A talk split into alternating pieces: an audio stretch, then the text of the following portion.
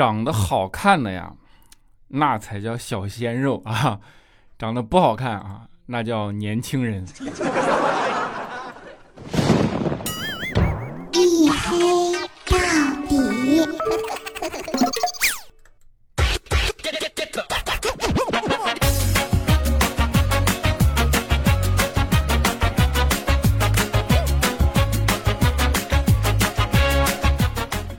各位，欢迎收听啊！这里是大型不奇幻、不悬疑、不科普、不励志、不时尚也不青春啊，唯独认真搞笑的娱乐脱口秀节目《一黑到底》，拯救不快乐，我是你们的隐身狗六哥小黑。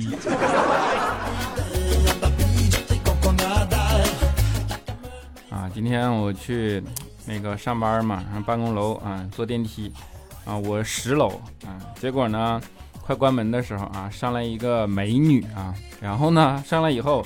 之后把二三四五六七八九挨个按了一遍啊！我当时看了看呢，我说：“我说我不好意思，我打扰一下，您这是啊？”还贼贼的看了我一眼，然后笑了说：“哎呀，那个我不能让你猜到我从几楼下啊。”然后呢，他从八楼下去了。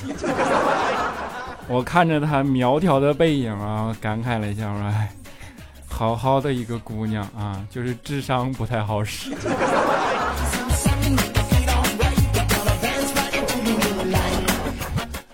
啊，真的，的确，现在年轻人的戒备心太强了啊！啊，你们你们看，我管他叫了年轻人，是吧？啊，的确，戒备心太强了啊！现在这个社会呢，啊，确实发展的很快啊，但是呢，也给了很多人很多不必要的压力啊，就是让人既没有安全感，又焦虑，然后还戒备。啊，随时随地感觉这个社会上啊，其他的人要么跟自己竞争啊，要么就是对自己这种有所图的这么一种感觉啊。然后，呃，好多年轻人现在也都在喊内卷啊，内卷啊什么的，就是感觉压迫感很浓啊。的确也是啊。就是内卷这个词，我不知道你们有没有理解啊？前段时间我看一个综艺节目上，然后呢，年轻人就说说现在内卷很严重，对吧？然后怎么怎么样，就是很焦虑。然后那个苏芒，就以前那个时尚芭莎的时尚集团的那个啊，然后他就在那说说，哎呀，啊，现在的年轻人就是能力配不上欲望，然后说了一大堆鸡汤。其实不是这么回事啊，就是说能力配不上欲望啊，欲望强的那种人，那不叫内卷啊，欲望强你就是欲望强。真正内卷的那种人是什么呢？就是他他是自己，我我没有欲望啊，我我不想往前爬，但是你就就社会就在往前叽里咕噜的滚，你就直接给我带趴下了，你有啥感觉？比如说呃，就一些是那个呃考试的时候，一些学渣朋友们，对吧？然后你在那考试，你会忽然发现，所有人都拿起了尺子，然后在那量，但是呢，你却根本没有发现哪道题需要用尺子，但你又不得不拿起尺子跟着别人像模像样的量，你又不知道在量什么，但你又不能不凉，这个啊就叫内卷。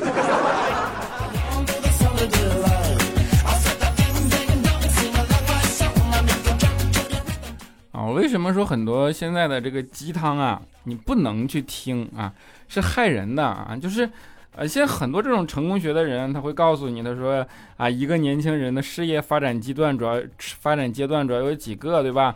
你要上进啊，首先呢，你肯定是和别人共用一个办公桌，然后呢，你会变成自己一个人一张办公桌，最后呢，你会办变成自己一个人一个办公室的。真的就是很多人听了这种鸡汤以后打鸡血啊，努力，然后什么什么。我告诉你们真相啊，就是说社会上一件事，如果你努力啊就能成功了，那这件事本身没什么难度。努力的门槛是最低的。你们知道选择本身决定了事情结果的百分之九十五吗？而选择是什么？选择是决策，决策来自于什么？决策来自于你的。决策能力啊，决策能力呢，就是你的信息摄入、整编、学习变成系统化知识的这样的能力。而你的信息摄入有多宽，整编的能力有多强，你变成系统化知识的东西有多强，这个东西这叫智能啊。这个过程里，它是需要一个战略思维，然后等等等等的能力，随着你的阅历等等等等综合起来，你才有可能去做一个好的选择。你做了这个选择本身，它可能就决定了百分之九十五的结果了，对吧？但是，这个世界上绝大多数的人，他并不知道选择本身需要花费巨大的精力，而呢，特别轻易的做了个选择啊，然后在那条道上啊，就是特别的努力。然后这个鸡汤也会成真啊？怎么成真呢？就是首先你会跟别人共用一张办公桌啊，就是上班的时候，对吧？然后呢，你会自己一张办公桌，就是别人都下班了。最后呢，你会自己一个办公室，就是公司都下班了，只有你一个人在加班。你想想，你可不是嘛，对吧？你可不是就自己一个人办公室了吗？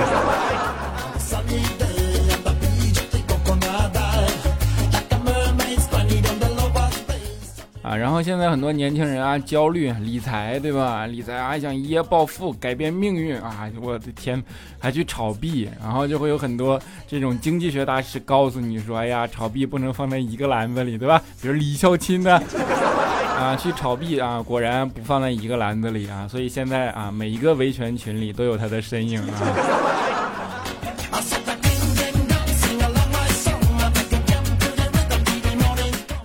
真的，每当看到这样的人啊，我都觉得，哎呀，你都不如有那功夫，不如去追追星呢。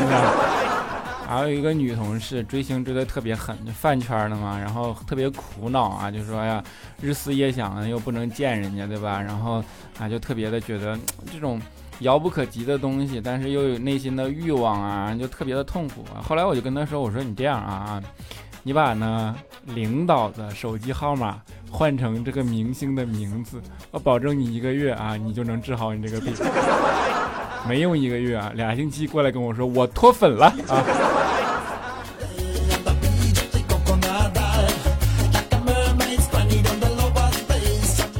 啊，所以人真正应该做的是每日三省吾身，对吧？我是不是比昨天更优秀了啊？没有。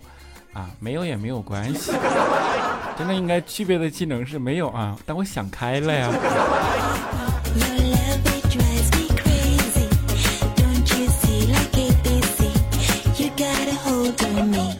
啊，然后现在很多年轻人就有很多的这种解压的方法嘛，比如说看电影。然后我之前面试过很多人，我说你有什么兴趣爱好，上来就说我爱看电影，爱看电影等于没有爱好。其实你有没有想过啊？其实现在年轻人看电影根本就不是说真的喜欢电影，或者说看这个东西的本身，而是他追求的是一种状态。他并不爱电影，他爱的是电影院。为什么呢？因为只有电影院能够满足你一个人在一个光线很暗的大房间里吃各种各样的零食，同时啊，别人既可以不跟你说话，也不打扰你的这种感觉嘛，对吧？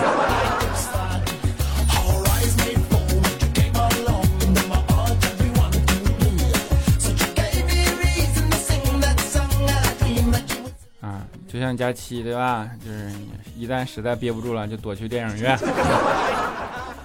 啊，佳期呢，就是吃零食啊，这个东西它会有罪恶感，因为你们知道它的减肥嘛？那减肥讲究的是什么？控制饮食啊，主要是少吃主食，对吧？然后呢，佳期呢配菜啊，其实无所谓啊。佳期呢也很严格的。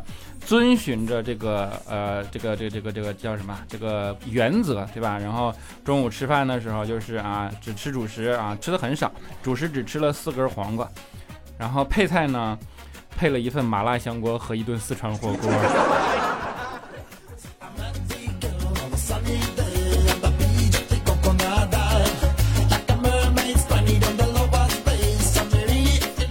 佳期减肥这件事，我可以很负责任的跟你们说啊，他的状态就叫做三天打鱼啊，三百六十二天晒网。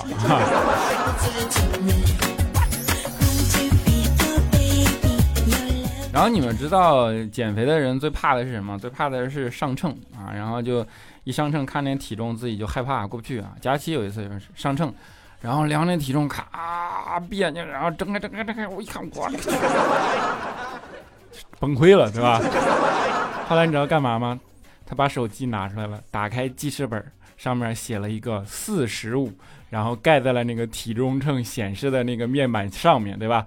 然后自己来了一句：“我命由我不由天，对吧？”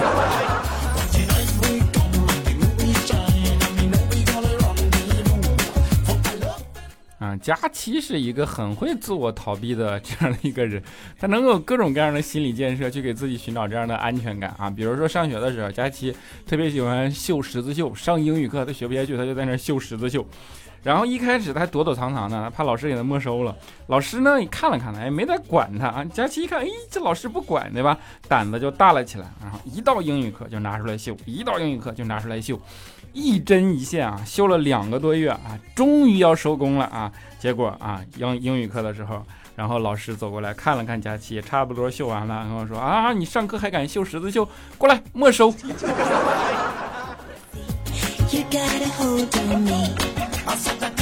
那什么，道高一尺，魔高一丈。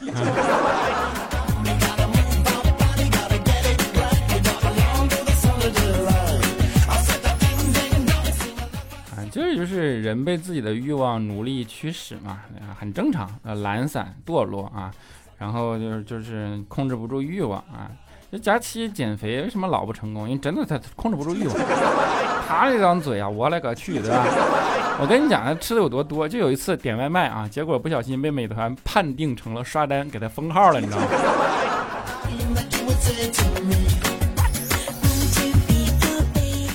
啊因为佳琪这样呢，他按理来说无忧无虑啊，但是他也焦虑啊，就焦虑变成了社会现在社会年轻人的共性，然后大家不知道怎么样的在这个社会的上升通道里往上爬，上面很神秘，看上去对吧？阶级跃迁看起来很难啊，不知道那些的人都在干嘛，怎么样获得这么牛逼的社会地位，然后怎么样啊获得了这这这这些东西，天天说出来这词都这么高级，我跟你说真的，其实没有啊，他们就是运气好。就是 风口来了啊，猪飞起来了，对吧？不要天天听这些经济学教授啊，给你讲这讲那的。我跟你讲，都是扯淡！我跟你们真正的去分析一下这些名词，经济学教授最喜欢讲的几个东西嘛：第一产业、第二产业、第三产业，对吧？给你们特别浅显易懂的告诉你们怎么理解第二、第三产业，对吧？第一产业是什么啊？养牛、喂牛，能理解吧？第二产业是干嘛？杀牛、宰牛，能理解吧？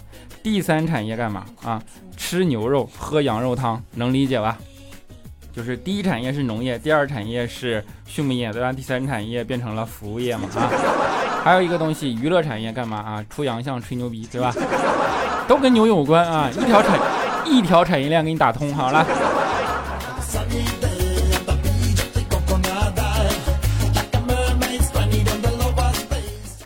还有这个内卷的时代啊，其实啊都不只是个人自己焦虑紧张啊，就是整个的社会都焦虑紧张。整个社会焦虑紧张又体现在什么？父母对吧？然后就特别的这种，你就知道现在那些积雪家长对吧？然后哎呀，真的就是，然后焦虑养出来的这种东西啊，教育出来这种儿女的，真的是儿行千里母担忧啊，担忧你打电话回来要生活费对吧？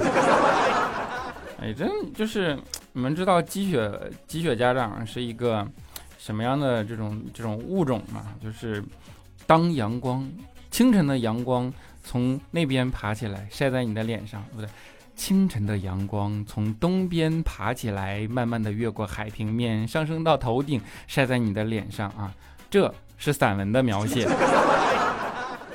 在积雪家长的眼里是什么？太阳都晒屁股了，你怎么还不起来啊？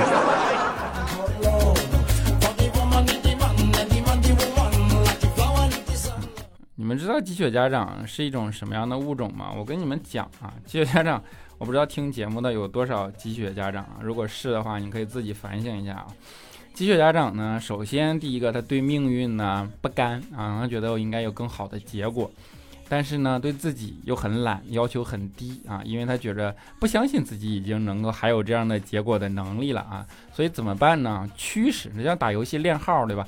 驱使另一个号预知对吧？然后告诉他你要好好学习，告诉他你怎么怎么着，激他啊，让他去替你实现你的梦想，这就叫积雪家长，对吧？但是这个东西为什么往往成不了呢？啊，首先是这样的啊，一个孩子啊，他的教育分成两个部分，一个叫做社会教育，一个叫做家庭教育啊。然后你要知道，家庭教育占他的教育，占占他教育摄摄入里边的百分之七十五。也就是说啊，鸡血家长啊，不是鸡血家长，家长对于孩子的影响力啊，达到百分之七十五以上，因为孩子会主要跟自己的家长。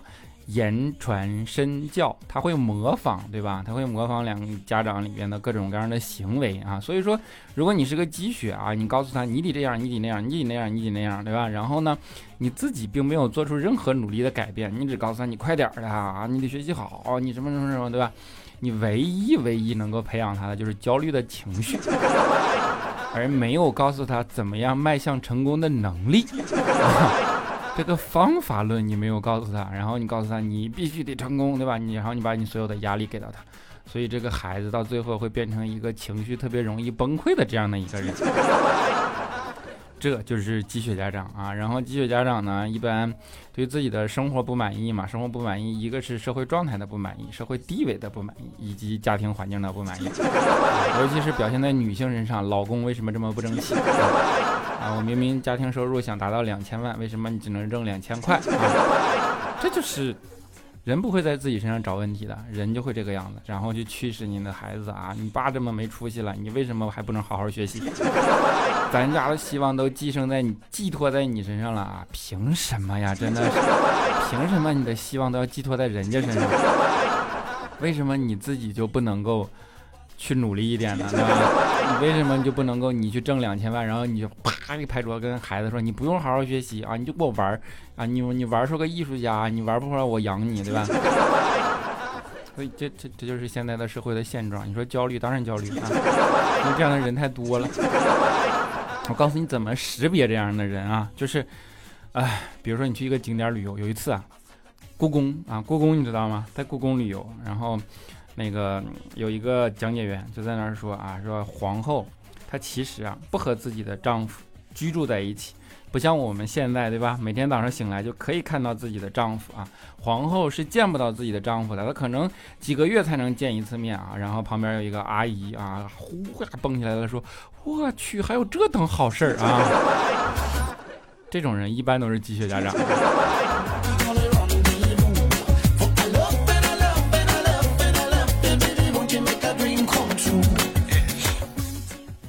就是，哎，算了，不说了啊。好，在节目的到了节目的中间了嘛，对吧？就是不去扯什么没用又能大。欢迎大家来加我的微信啊，就倒数第，呃，七八九十，倒数第五期，对吧？然后那个，呃，微信号还没有加满，六个小黑六六六啊，六个小黑的全拼加上三个数字六啊，欢迎来加啊。嗯，你只要不做题，什么都可以。啊好，我们看一下听众留言吧。啊，首先沙发君叫做 YL 木易石头沙发啊，就这简单没有毛病，对吧？然后这上不下贱，这念啥呀？对吧？幺八幺四五，他说我刚刚戴着耳机听的时候一直在笑，偶然瞥见同事像看傻逼一样在看着我，我太想把我的快乐分享给其他人了。可是可是，哎，你自己具备了拥有快乐的能力啊，可以了啊。九月的天天啊，就是他们不配啊。他说听了很多年节目，第一次评论就被读，真的很开心，哈哈啊！谢谢小黑的回复。我决定考博了，如果一次能考上，明年正好也能陪娃上幼儿园再去读书，在他读小学前毕业。如果一次考不上，就再接再厉，努力直到上岸。今天是五二零，很爱自己的宝宝，也爱支持自己的家人，更爱我自己，加油，么么哒，么么哒。微笑面对每一天 before 啊，他说小黑你就别停播了呗，你啥时候有时间就啥时候更新，我们也不催更好不好？虽然有些段子是别的主播也说过的啊，但你说出来就是不一样，就是比别人有意思有内涵，真的喜欢你，不想让你停更，你可以半个月更啊，一个月更啊，或者随心更啊都可以，可以别更别停更好不好啊？就是你看你也知道啊，很多段子别的主播也说了对吧？哎，一来重复自己，二来呢真的没什么新意啊，所以说哎。大概就是这么个意思。大大大梁他说：“听说小黑要更新到三百期啊，作为一个老听众，也不怎么留言，但很喜欢小黑和佳期的节目。真的听出来呢，你们俩是在用心的做节目。喜欢小黑的开场冷幽默和结尾的民谣，伴随我好几年了。人生可能就是有好多喜欢的事情，默默付出而没有回报吧。总之，岁月漫长，然而值得等待啊，也没毛病。么么哒啊。”梦里梦见梦中梦，刘琦他说：“小黑，我告诉你啊，如果你停更了，放弃我们这帮黑粉的话，我们就组团去你家砸玻璃，你看着办吧。忙归忙，啊，最低也回来看看我们呀。哎，去哪儿砸呀？你都不知道我在哪儿的 啊？不告诉你啊，让你砸不着。哎，幺三九五五八六五 xpn 他说黑啊，你这一期太高深了，长知识啊，啊，不能告诉你们啊，哎，知道的太多不好。幺八九五二三五 GSPH，他说先回一啊，支持读书分享是一种很好的模式。希望小黑通过暂时离开，早点找到自己内心想要的东西啊！希望一黑到底能多融入点知识性、延展性。听过后呢，或者笑过后呢，能让我们多一些思考和回味啊！希望你主办的任何节目都越办越好。虽然倒计时的不舍，但无条件支持小黑啊！么么哒。安然听完都说小黑遇到你的声音时，我还没怀孕，现在娃快四岁了啊！那两年很困惑、很迷茫的日子，你的笑话陪伴了我，被工作、生活、育儿撕扯的生活中啊。你的声音慰藉了我。最初找到你还是因为在别人的节目中提到你的打赏好多，好奇就找你听听。可见我十足的三八还财迷啊！后来发现小黑是段子手里边三观最正的啊，就果断追你的节目了。离开喜马拉雅后，听你节目的同时，我也在看小黑的坚持啊，因为呢也鼓励了当时的我。现在明显感觉小黑的经历和内涵比开刚开始高了好多啊！断断续续的从第一集跟到现在，只想说谢谢你，小黑，这么多年辛苦了！期待下次小黑更闪亮的返场，必须的，么么哒！东反贝贝子他说有个小小私心啊，在这里祝我们的体育老师兼副导和九班的英语老师兼。不到，喜结连理。但是我看着本该是体育课，却在讲台上讲的唾沫横飞的数学老师，心中升起了一丝古怪的疑惑感。啊，每个学子都是这样的啊。下雨天零五二三，他说小黑既有好看的皮囊，又有有趣的灵魂，既拥有丰富的知识，又能把这些复杂的说的很有趣又通俗易懂。这么优秀又完美的人啊，少有少有啊。哎呀，说什么实话啊？见面就打，他说终于知道黑哥节目做不下去的原因啊，有没有考虑做一下演讲或者分享之类的呢？实在不行开个号，偶尔发个短视频分享一下啊。做知识主播应该不用太多剪辑，分享你想要分享的东西，也是对自己能力和公司的宣传有帮助呀。一个粗浅的建议送给黑哥，主要听了这么多年，有些不舍啊。你是那个启发我独立思考问题的人啊。其实我也挺想的，但是我不知道这个东西该持续输出什么，你明白我意思吗？就是说，你天天跟人吹牛逼也得有的吹呀，对吧？万一吹不好，哎，嗯，内容一一一一点一点挤，就没没什么了。你你你等我想好啊，并不是没有可能性。好了，么么哒。猫公子啊，笑笑杠猫公子，他说听喜马五六年了，听喜马是因为糗事播报啊，那时候的糗事播报呢还没有小青哥，关注到黑哥是因为佳期调调老是提到小黑，然后开始听黑哥的黑历史，慢慢的小青哥退了，黑历史停更了，小黑创业了，彩彩退出糗事播报了，现在 一黑到底也要结束了吗？哎呀，就是事情总归向往往前发展嘛，好吧。好，最后一位加加加加好，他说听一分钟觉得这期不简单啊，立刻正襟危坐做笔记。就是还有一点没听懂的，想请教黑总，你们公司还招人不？可以带我们零零后寻找快乐星球的那种，我便宜啊，当 NPC 给一百就行，剩下的都给你啊。啊，不要啊！啊，开玩笑啊，就是给你们揭露一下世界有多黑暗，不要揭露这么黑暗，怎么还能想来我们公司呢？能够给你们带来欢乐就好啊，然后这期节目就是这样了，好吧，愿你们听了都能有个愉快的，好的心情啊，我们下期节目不见不散啊，拜拜喽，拜拜。